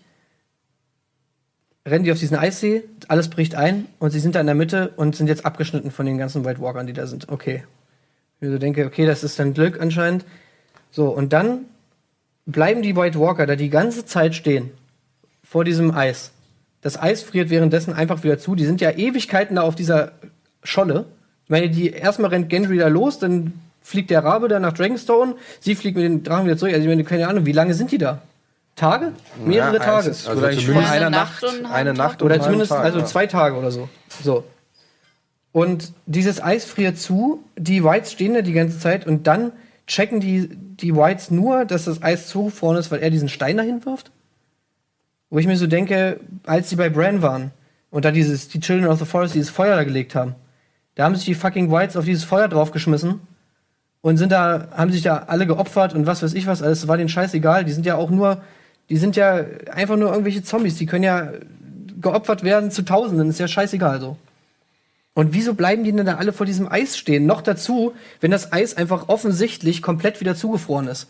Dass da nicht einer mal einen Fuß draufsetzt oder keine Ahnung, oder seine Waffe oder irgendwas macht, sondern die einfach nur bescheuert da die ganze Zeit stehen bleiben und es dann wirklich diesen Stein braucht. Das ist halt so ein bisschen das Problem, also, was die White Walker haben und auch die Zombies, das meine ich auch mit dem King, haben die jetzt also die haben offensichtlich übermenschliche Kräfte, der kann offensichtlich so einen krassen Speer wie Superman werfen und damit einen Drachen vom Himmel holen. die Regeln sind für mich nicht so, also für mich ist der Kanon nicht so ganz klar. Was sind die Regeln? Was können White Walker, was können sie nicht? Wie schlau, wie dumm sind sie? Sie sind dumm genug, um genau das zu machen, was du sagst, nämlich um selber mal zu gucken, ob es das Eis geht. Sie sind aber schlau genug, Moment, lass mich mal kurz ausreden. Nee, du musst aber differenzieren. Wieso? Weil du jetzt von nur den White Walkern ausgehst, oder? Nee, von Zombies und den White Walkern. Okay. Sind die Zombies sind zu dumm, selber das Eis zu testen, aber schlau genug zu checken, wenn da ein Stein liegt, der nicht einbricht, dass es die hält. Sie sind schlau genug, irgendwie, wie du sagst, Feuer auszumachen und die einzuzingeln, also sage ich mal Basic Kriegsstrategien zu nutzen, aber keiner von denen kann irgendwas werfen, keiner von denen ist ein Bogenschütze. Also das sind so, bei der Schlacht, wo sie mit den Booten entkommen sind, wo die damals so, da hatte man das Gefühl, okay, das sind schon, also die überrennen einfach. Die überrennen einfach. Also ich sag ja, das ist alles so zu 70% durchdacht. Und 30% bleiben übrig, wo man sagt, so okay, akzeptiere ich jetzt, weil es eine Serie ist und weil es irgendwie Fantasy ist und so, aber so 100% greift da nicht jedes Zahnrad ineinander, finde ich. Die waren einfach irgendwie im Stand-by-Modus. Ich glaube, die haben da einfach die ganze Nacht lang nichts gerafft. Die haben da einfach schon einfach ausgeschaltet. Ja, aber da fehlt mir halt die Erklärung zu. Das ist alles so, das wird dir einfach so präsentiert und du musst es akzeptieren. Die werden ja von den White Walkern befehligt, ne? Aber die stehen auch die ganze Zeit da. Die White Walker stehen ja auch da und die White Walker könnten jetzt zum Beispiel auch sagen, ey Freunde, ihr bildet jetzt mal eine Brücke oder so, eine Menschenkette, keine Ahnung, ihr legt euch jetzt hier einfach drüber und der Rest latscht dann über euch drauf. Ich meine, sie schaffen es, den Typen klarzumachen, dass sie mit Eisenketten einen Eisdrachen aus dem See ziehen. Das ist irgendwie so, mal schaffen sie es, super smarte Sachen zu machen und mal nicht. Und dieser Wechsel, der erklärt sich mir einfach nicht. Die White Walker können die ja auch befehligen. Der hätte doch einem von diesen Whites sagen können, Alter, bitte step da jetzt drauf. Und wenn du einbrichst, ja, so what, Alter. Wir noch ein bisschen 100.000 andere. Vor allem bitte. Lieber Untoter. Lieber Untoter, bitte tritt einmal da auf das Eis drauf. Und vor allem, was ich auch ein bisschen komisch finde, gerade wenn man halt mit diesem Untoten-Thematik ankommt, so, ich weiß nicht, wir sehen in den ersten paar Folgen, ich kann mich noch an diese Folge erinnern, wo sie im Knast auf Castle Black gegen den ersten Untoten da kämpfen und das richtig schwierig ist, weil der ja noch die Hand irgendwie dann abtrennt und die Hand bewegt sich ja auch noch irgendwie sowas. Irgendwie seit Hard Home ist mir nicht mehr so ganz klar, wie machst du die eigentlich fertig? Dass du die White Walker nur mit dem valyrischen Stahl oder so oder mit Obsidian irgendwie zu Rande kriegst, alles klar. Aber ich meine, hier, der Hound, der hat ja mit dem Hammer drauf gehauen. Ja, also dem Hammer von Gendry. Ja, auch mit ganz normalen Schwertern und so. Mit ganz normalen Schwertern und was weiß ich. Und sie bleiben halt trotzdem alle liegen. So. Also irgendwie ist es ein bisschen diffus geworden, wie man diese Viecher, diese Whites... Das meine ich ja. Es gibt keine klaren Regeln, nach denen du dich als Zuschauer irgendwie orientieren kannst. Und das lässt einen immer so ein bisschen... Also die können es immer so drehen, wie sie es gerade für die Szene brauchen. Es geht nur um den Effekt. Aber die frischen Whites, sage ich mal, ne, die wirklich noch frisch wieder auferstanden sind, die noch Muskeln haben, die noch Fleisch haben, ist schon ein Unterschied, als wenn du dann... Ein Skelett kleinklopft. Ja, das die ist sind ja auch bei Bran und Mira und sowas, sind ja auch komplett zerborsten. Das sehe ich auch ein, ja. Aber nichtsdestotrotz ist es, finde ich, bisher nicht so ganz gut etabliert worden, wie die Schwachstellen sind. Also alles, was Eddie gesagt hat, ja, wie die Schwachstellen sind, was die alles können, zu was die in der Lage sind, wer ihre, sage ich mal, eigentliche Kontrolle übernimmt oder wie viel Restintelligenz sie noch besitzen. Und aber was mich halt bei solchen Sachen immer interessiert ist, am ehesten, ich meine, bei einem Zombie wissen wir inzwischen alle, eigentlich dem schießt den Kopf und dann ist es gut so, weil da ist das Gehirn, wo die Restinformationen noch vorhanden sind, wie Fressen und Laufen. Und wenn du das ausschaltest, ist es vorbei so, ja. Und bei den Whites ist es halt irgendwie so ein bisschen, ja, einfach vergessen worden. Naja, vor allen Dingen, also mal kurz Werbung machen. Ich würde noch einmal kurz in die Werbung gehen und dann. Lass uns gleich in die Werbung gehen, weil der Satz passt auch genau dazu. Weil am Ende des Tages geht es ja darum, dass die Zombie-Armee Westeros überfällt. Westeros. Ins Westeros Center. Und man sich ja dann schon fragt, wie kommen sie über die Wall? Wie schaffen sie das so? Und da musst du ja für den Zuschauer irgendwie, und es hätte ja passieren können, indem zum Beispiel Sam in der Zitadelle abends liest und sagt so, ach, guck mal, was ich rausgefunden habe, die White Walkers, wenn sie noch Fleisch haben, dann können sie klettern, wenn sie nur noch ein Skelett sind, kann man sie auch einfach zerbröseln. Also irgendwie müsste man ja mal erklären, wie das passieren soll, weil so, wenn sie es nicht mal schaffen, 5 Leute umzingelt mit Tausenden auf einer Eisschorle, weiß ich nicht. Momentan denke ich mir, bevor sie den Eisdrachen hatten, die Eisscholle, Entschuldigung, bevor sie den Eisdrachen hatten, hätte ich mir jetzt dann überlegt, so, naja, also so einfach wird es nicht für die Zombies. Ja. Also, mir, weiß ich nicht. Gehen wir gleich mal drauf ein. Wir machen gleich nochmal, wir machen noch eine kurze Werbung, melden uns einmal noch kurz zurück mit dem letzten kleinen Part und ja, das war's dann auch, glaube ich, für heute. Aber erstmal Werbung und dann bis gleich.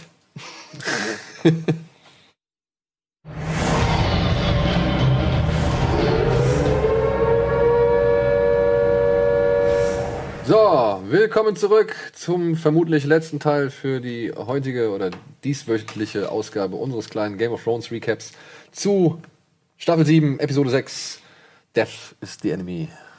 Genau. Und wir waren jetzt gerade ein bisschen unschlüssig, was können die Zombies, was können die Whites und was können die White Walkers.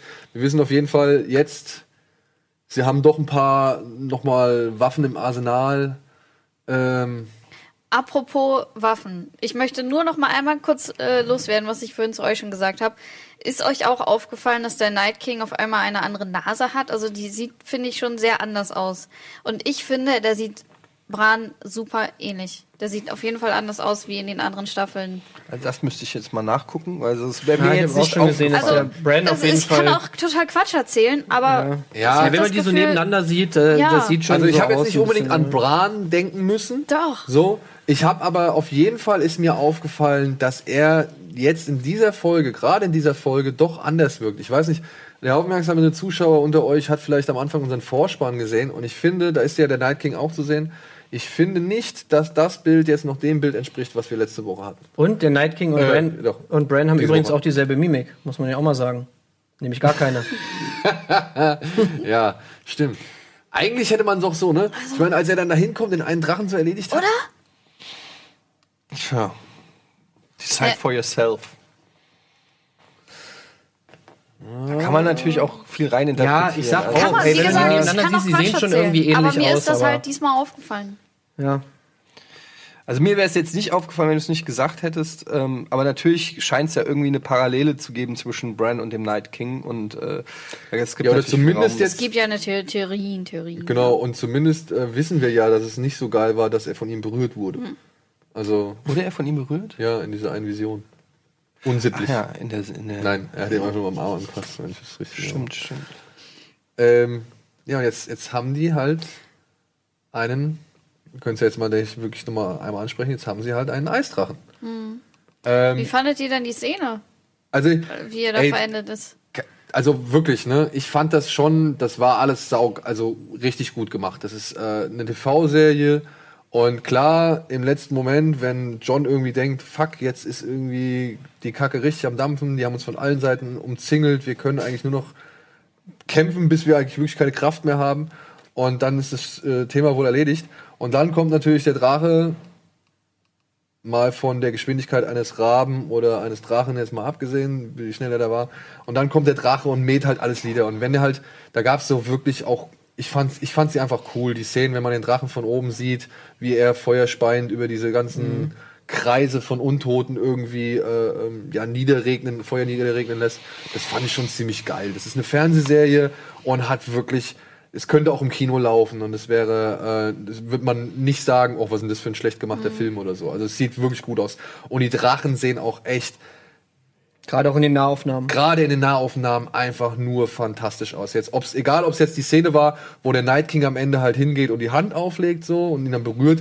So viele feine Poren und Details, die du da auf diesem Drachengesicht... Wie er in das Wasser rutscht. Ja, und genau, und das wäre jetzt die nächste Szene, wie der halt ins Wasser rutscht. Das fand ich richtig geil. So die Physik von den Flügeln, wie die halt einknicken und wegknicken oder wie dieser schlaffe Hals dann auch so abrutscht. Das war auch einfach traurig zu sehen, fand ich. Also diese Szene, wie er so reinrutscht, das fand ich, das war wirklich traurig. Aber ich muss ehrlich sagen, ich hatte leider, und da ist so vielleicht, wo man sagen kann, rein effekttechnisch oder inszenatorisch so ein kleiner Kritikpunkt, ich habe nicht wirklich verstanden, welcher Drache es war, der da unter diesen dunklen, schwarzen Schuppen hat man so ein bisschen gelb gesehen. Also es sah für mich gelblich aus. Ich weiß nicht, der ist ja auch, als er getroffen wurde, seine Feuerdrüse oder sowas ist ja auch so ein bisschen... Also sein ganzer Rumpf hat ja auf einmal gebrannt. Ich weiß nicht, ob er da in seine eigene Feuerwolke reingerannt ist oder ob da in den Organen irgendwas getroffen wurde. Kein Plan. Aber er sah gelblich aus. Und ist das so entscheidend? Nee. Dieser eine Drache, Drogon ist ja schwarz und so ein bisschen rötlich. Dann ist, Viserion so beige-gelblich, deshalb vermute ich, dass es Viserion war und Rhaegal war der grüne. Ich vermute, oder ich hoffe einfach nur strikt, dass es Viserion war. Zumal, weil er halt nun mal nach dem Arschlochbruder benannt ist. Und ja, wenn jetzt halt wirklich ja alles darauf hindeutet, dass Jon irgendwann mal erfährt, wer sein Vater war, finde ich es halt cool, wenn er dann halt einen Drachen hat, der seinem Vater benannt ist. So, ja. Das wäre jetzt einfach nur, das ist jetzt meine Fanboy-Wunschvorstellung. Ja. Wo man ja sagen kann, glaubt ihr, das ist jetzt so auch mal, Tim und ich haben uns da gestern Abend noch drüber unterhalten, so, glaubt ihr wirklich, oder beziehungsweise, wie denkt ihr darüber, dass jetzt diese Eisdrache existiert? Ist das etwas, was die Macher gesehen haben, dass sich halt viele Fans wünschen? Oder glaubt ihr, das war wirklich von Anfang an der Plan? Ich glaube nicht, dass die nach Wunsch der Fans irgendwas umsetzen. Ich finde, ja, die Frage, pass auf, die Frage stelle ich nur aufgrund der, ja, aufgrund des Eisdrache in der Mauer-Theorie oder was? Ja, Eisdrache in der Mauer-Theorie und aber auch aufgrund des Ruder-Jokes, ja, der da mit reinspielt. Ach so. Und aufgrund, sag ich mal, schon damals bei Hard Home, da haben ja auch schon Leute irgendwie so ein Bild, wo man nur so eine große Wolke im Hintergrund mit so einem, ja, die war halt schattiert so, ja, aber viele Leute haben da gedacht, es könnte es ein Eisdrachen sein. Ja, da gab es dann auch die Theorie. Aber ich finde halt, dieser Ruder-Joke, komm, der war doch nicht irgendwie schon von Staffel 4 an da gedacht. Ich glaube, so, das war aber nicht nur ein Running Gag von den Fans, sondern auch ein Running Gag. Ey, den Ruder-Joke, ganz ehrlich, den haben sie doch. Ich meine, so eine kleine Dialogzeile baust du mal ein als Fanservice. So, das ist ja alles cool. Ich glaube ehrlich gesagt jetzt auch nicht, dass sie den Eisdrachen, also dass sie sich gesagt haben, okay, diese Theorie haben sie gesehen, Eisdrache, und dann haben sie ihn eingebaut.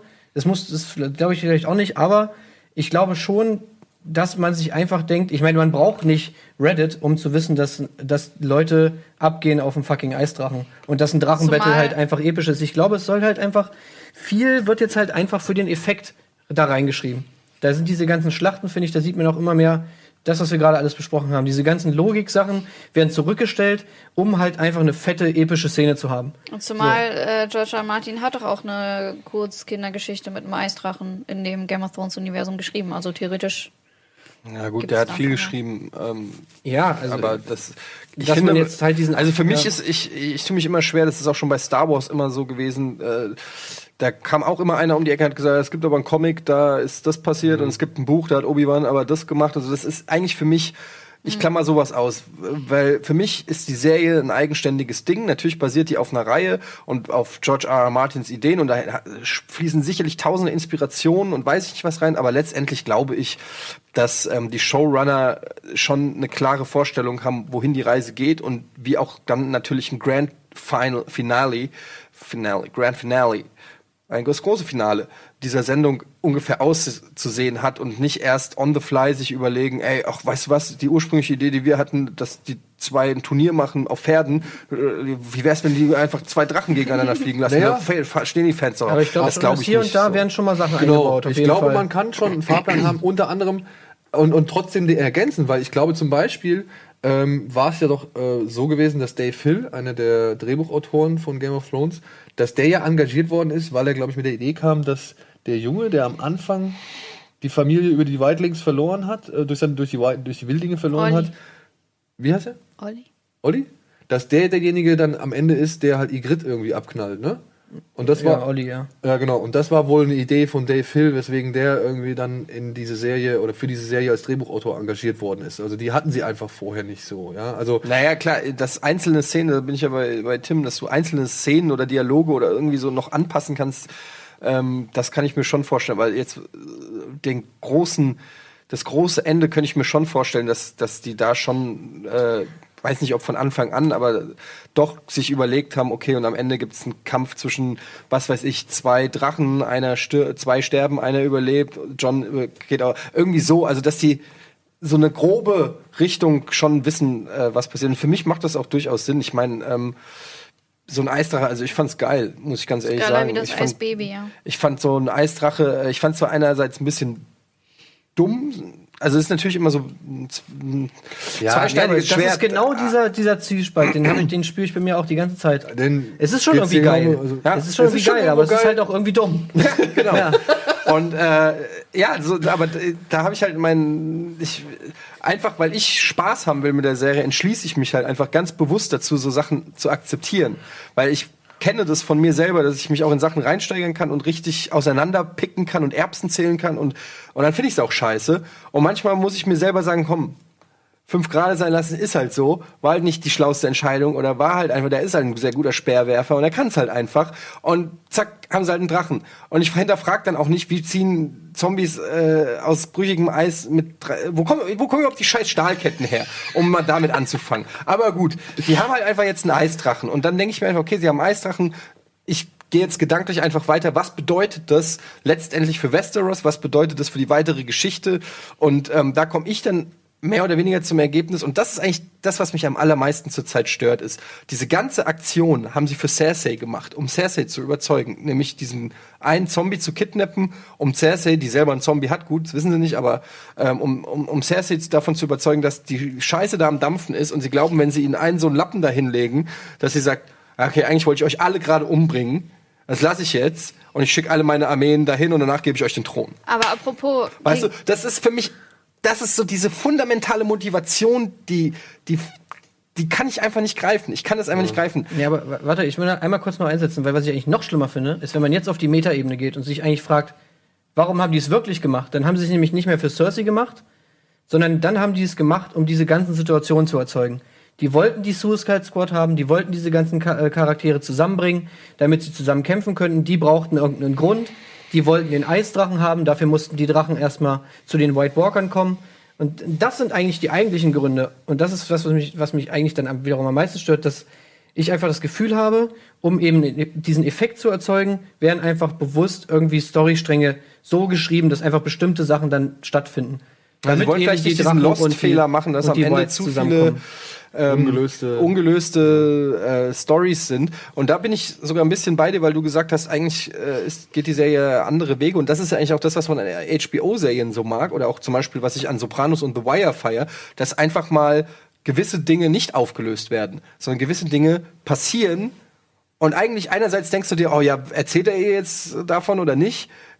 Aber erzählt ihr nicht davon. Die Story geht weiter und es ist für immer irgendwie ungeklärt. So wie es im echten Leben auch Dinge gibt, die nicht geklärt werden. So wie es auch im Buch ist. Wo Personen einfach nicht wiederkommen. Und das war zum Beispiel diese Benjen Stark-Geschichte am Ende. Das fand ich schon echt irgendwie... Das fand ich schon ganz schön lame. Also das war wirklich unter dem Standard HBO Game of Thrones Niveau, dass wie der Held in Shining Armor, der kommt da an mit irgendwie seiner Wunderlampe, ja, ballert dann 5 Leute ab, Snow sagt noch irgendwas Nettes und dann ist er weg. Man muss sich mal vorstellen, dass in diesem Battle da gerade es gab einfach 2 Gandalf-Momente. Und Gandalf ist ja schon ein Joke eigentlich an sich. Dass der Gandalf kommt einfach immer, wenn es gerade die Scheiße am Dampfen ist und dann kommt er auf einmal wie Kai aus der Kiste. Und dann hast du schon den einen Gandalf-Moment mit den Drachen, und dann hast du den nächsten Gandalf-Moment noch mit Benjen. Also. Und erstmal, wir hatten ja jetzt schon anscheinend tonnenschwere Stahlrüstung, mit der man schwimmen kann, und jetzt noch tonnenschwere mit Wasser vollgesogene Pelze, die eigentlich das auch sind immer mega so, schwer sind. Das sind immer so Logik-Dinger, gut, von mir aus. Vor allem, da klammer ich es aus. Da kannst du dann auch fragen, wie ernähren die sich, wo geht die Kappen und so weiter. Ich glaube auch, dass er davon nicht sterben kann. Das kann natürlich auch sein. Die Frage ist halt eher, wäre die Szene nicht eigentlich besser gewesen ohne Benjen? Wenn sie irgendeinen Weg gefunden hätten, mir ist klar, Jon Snow soll überleben. Ich sag doch wie. Ich habe meine Theorie ist nämlich, oder was ich gedacht habe und was ich eigentlich auch cooler gefunden hätte, wenn er einen von den, also er ist da im Eis und so, bla bla bla, und die White Walker reiten dann schon los und reiten über die Eisfläche und den Drachen rausziehen, bla bla, und er kommt halt aus dem Eis raus und schafft es halt irgendwie, einen von den White Walkern von seinem Pferd zu... Aber sind die Pferde nicht auch Zombies? Ja, die sind auch Zombies, aber er reitet dann auf dem fucking Zombie-Pferd, Mann. Oder er schneidet ein Loch in den Eisdrachen und macht Bear Grylls-mäßig, versteckt sich. Und pass auf, und dann wäre es nämlich auch so gewesen, die hätten den White verloren, die hätten den White sozusagen zurücklassen müssen, weil sie es halt irgendwie nicht geschafft haben, weil sie fliehen mussten oder so und wären schon so nach dem Motto gewesen, ach scheiße, jetzt war alles umsonst und so. Und dann er hat das Pferd. Er hat das Zombie-Pferd. Genau. Ja, oder... Du hättest einfach, so wie sie früher gemacht hätten, einfach John, die sind weg, er krabbelt da aus dem Eiswasser raus und robbt sich halt zurück, weil er halt fucking Jon Snow ist und alle denken, er ist tot. Da hättest du ein paar schöne Szenen gehabt, wo die Leute sagen, okay, Jon Snow ist tot, und dann hättest du noch mal irgendwie so, aber nein, Benjen Stark, hier, Pferd, Schnitt, er liegt auf dem Bett und hält die Hand von Khaleesi. Das ging innerhalb von einer Minute. Das, ja, vor allem, dass so ein Charakter wie Benjen dann halt dafür mal kurz. Das ist dann halt auch wieder so, ey, Benjen hat dann noch mal diese 2 Minuten, wo er noch mal irgendwie was macht und dann mal kurz sein Ding da schwingt. Aber das wirkt auch eher so. Und dann ciao. So. Ja, oder ey. Ghost wäre gekommen, das wäre geil gewesen. Ghost wäre gekommen und er wäre auf Ghost, wäre er zur Mauer geritten. Oder Ghost hätte ihn mit seiner letzten Kraft, er hätte ihn erstmal von den Whites irgendwie so ein bisschen freigekämpft, hätte wahrscheinlich selbst einen abgekriegt und dann hätte er ihn mit seiner letzten Kraft zur Mauer geschleppt und wäre dann verendet. Was wäre das für eine schöne emotionale Geschichte? Ja, wir sollten aber in den Writing noch mal ganz kurz zu Benjen. Ich meine, ursprünglich ist Benjen ja, also Cold Hand, gar nicht Benjen. Vielleicht ist es jetzt so komisch gewesen, weil Benjen... Ja, aber wer also ist jetzt wirklich, ein Cold Hand, die eigentlich miteinander gar nichts zu tun haben? Du hast dieses Mystery fast zweimal aufgemacht. Am Anfang und dann nochmal, als Bran dann irgendwie in Erscheinung trat. Und bevor einer... Und für mich wirkt so, ey, bevor einer nochmal fragt, was ist eigentlich mit Benjen, haken wir die Nummer schnell ab.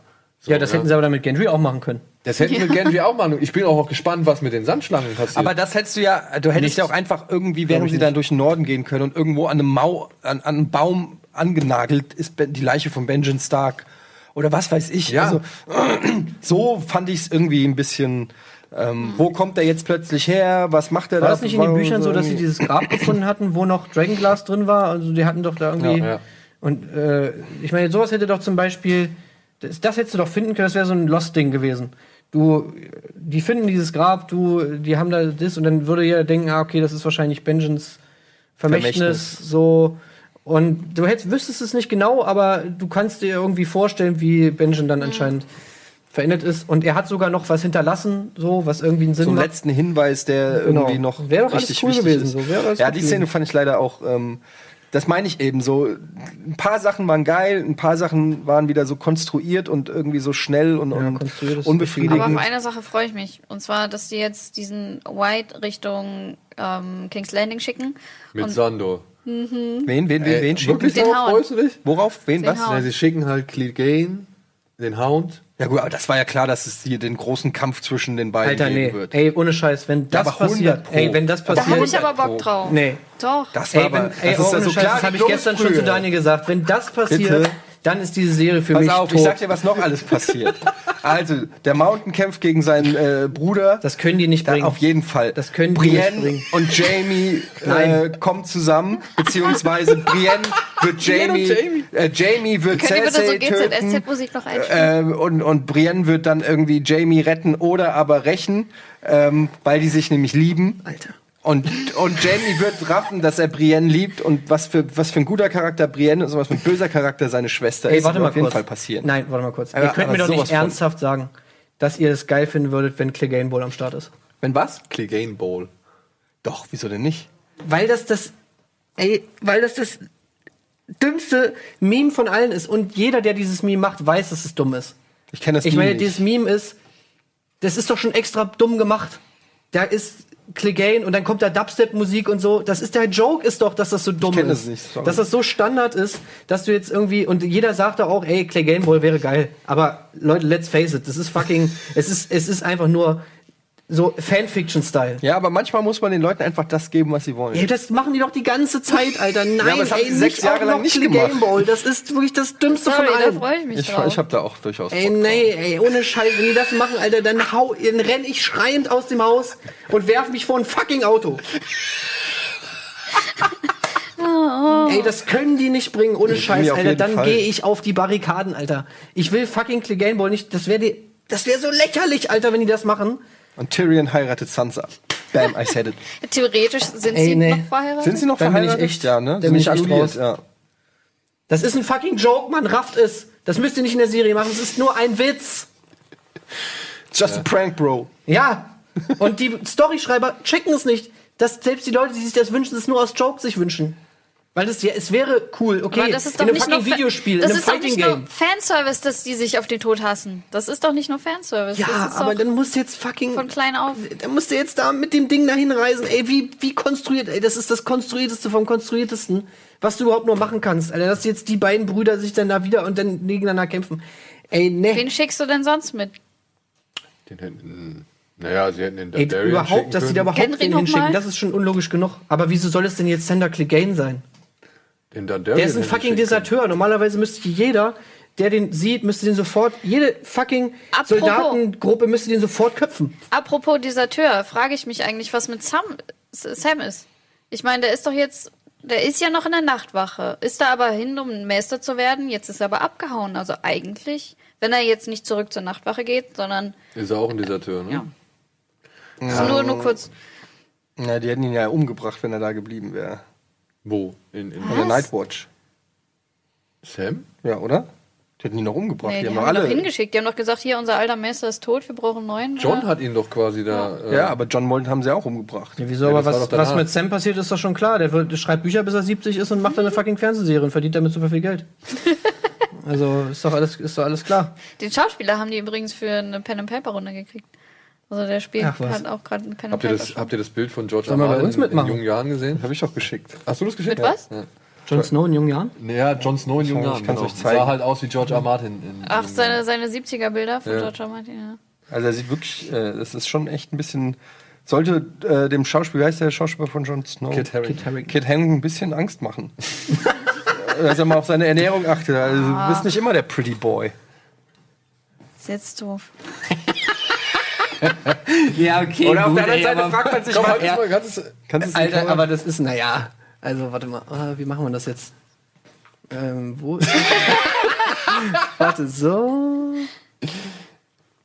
Naja, also er hat lange Haare, er hat einen Bart, aber das ist so ein bisschen das Ding, warum die Leute auch immer sagen, dass wir komplett gleich aussehen. Einfach nur, weil wir eine Brille und eine Mütze haben. Also das Gesicht ist halt einfach null gleich. Ja, aber also ich meine, man muss sagen, irgendwo ist George R. R. Martin doch falsch abgewogen. An dem einen oder anderen 7-Eleven zu viel. Ja, aber come on. 7-Eleven.